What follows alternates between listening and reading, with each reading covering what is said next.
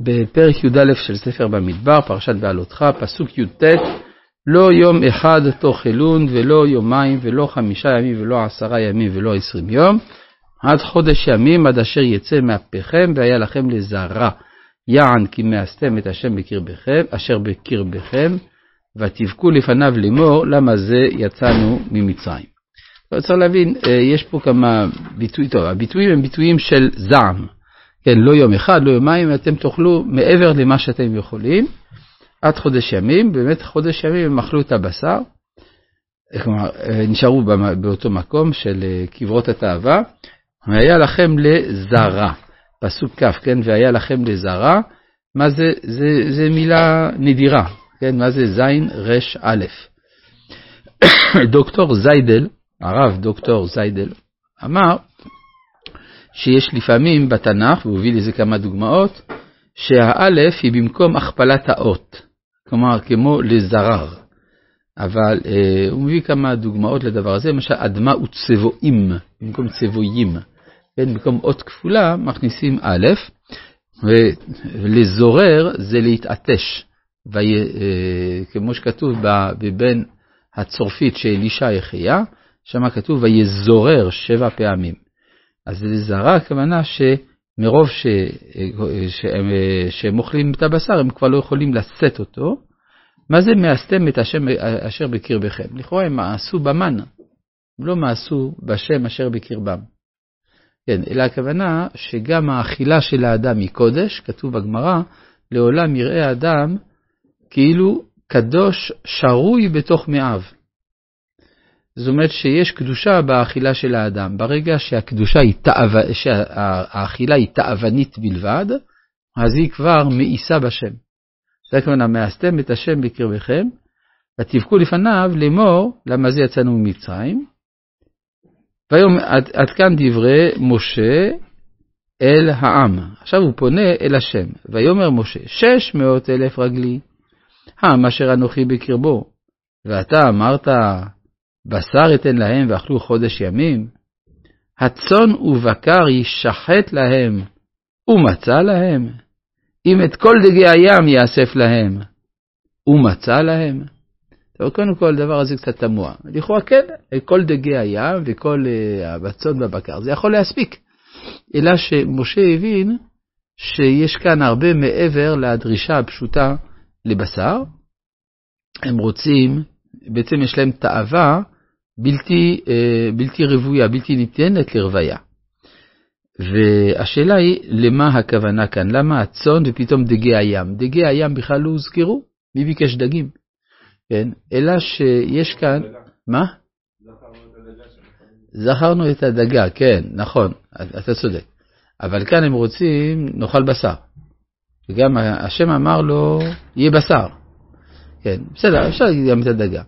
אבל יש כאן כנראה רמז למשהו יותר גדול, יותר רחב, והוא שיש שני מאכלים שהם עתידים להיות המאכל של הצדיקים, וזה שור הבר והלוויתן. זה הצאן ובקר ודגי הים. עכשיו, משה בזה שכפי שראינו לא יכול להתמודד עם החוצפה של בני ישראל, לא יכול לראות בזה קדושה, אז הוא נפסל מלהיות המשיח. זה שמאכיל את שור הבר ואת דגי הים ואת הלוויתן. עכשיו, המשמעות של מה זה שור הבר והלוויתן זה ודאי מטאפורה. מטאפורה מציינת, כפי שהרב קוק מסביר באורות הקודש, את הקדושה שמעל הטבע, הקדושה הרגילה, מה שנקרא קודש הרגיל, זה הקודש הדתי שבא לידי ביטוי בשור הבר, והקדושה הגנוזה, הקדושה שבטבע, היא הלוויתן. כמו שהלוויתן מסתתר בים, כך הקדושה שבטבע מסותרת. ומשה אומר, אני מגיע למסקנה שאינני יכול להיות המשיח. כלומר, אינני יכול להשלים את התכלית של ההיסטוריה, ולכן הוא באמת אה, יורד מן הבמה מכאן ואילך באופן הדרגתי. ואז על זה אומר, ויאמר השם אל משה, היד השם תקצר, אתה תראה היקרך דברי אם לא. זאת אומרת שיש פה תוכנית שהיא יותר גדולה מהיכולת של משה, והדבר הזה יבוא אה, לידי ביטוי גם ב-70 איש שאמורים להחליף את משה, אז פה תופיע תופעה מיוחדת, אלדד ומידד. אה, ויאמר השם, אה, ויצא משה וידבר אל העם מדברי השם, ויאסוף שבעים איש מזקני העם ויעמד אותם סביבות האוהל, וירד השם בענן וידבר אליו, ויצל מן הרוח אשר עליו, ויתן על שבעים איש הזקנים, ויכה נוח עליהם הרוח, ויתנבאו. ולא יספו, זה קרה פעם אחת. וישארו שני אנשים במחנה. עכשיו יש פה שאלה, איך אוספים שבעים איש מזקני ישראל? יש 12 שבטים מסביב לאוהל מועד. אז אם אנחנו עושים חשבון, כל אחד יתרום חמישה, יצא שישים. אם כל אחד יתרום שישה, יצא שבעים ושתיים. אז יש, עשו גורלות, כן, עשו פתקים, ויש כאלה, שניים שיצאו בחוץ, זה אלדד ומדד. וישארו שני אנשים במחנה, שם האחד אלדד ושם השני מידד, ותנח עליהם הרוח. מה? והם מה? בכתובים, ולא יצאו האוהלה ויתנבאו במחנה. כלומר, זאת נבואה לא מכוחו של משה. יש נבואה שבאה מחוץ למשה, זה בא לומר שמשה לא מקיף את הכל. ואז יש צורך של השלמה. על מה הם. הם היו חלק מה-72, ואז אחר כך היו פתקים כדי לבדוק מי נשאר. מי נשאר בחוץ? הרי השם אמר לו 70 איש. אז 70 זה בכוונה, כדי שיישארו שניים בחוץ. זאת אומרת, שניים שלא יתנבאו מכוחו של משה. מה? אלדד ומדד יש כמה דעות. יש אומרים שהם אה, בני אליצפן בן פרנח. זה ככה מובא ביונתן בן עוזיאל. אבל מה שגם אה, מובא שם, שהם היו הבנים של יוכבד. כלומר, הם האחים של משה.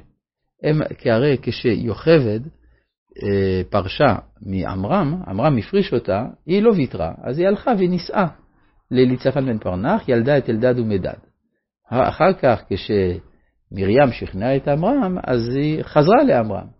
יוצא שאלדד, שיוצא ש... ואז היא ילדה את... ואז הוא הוליד את משה.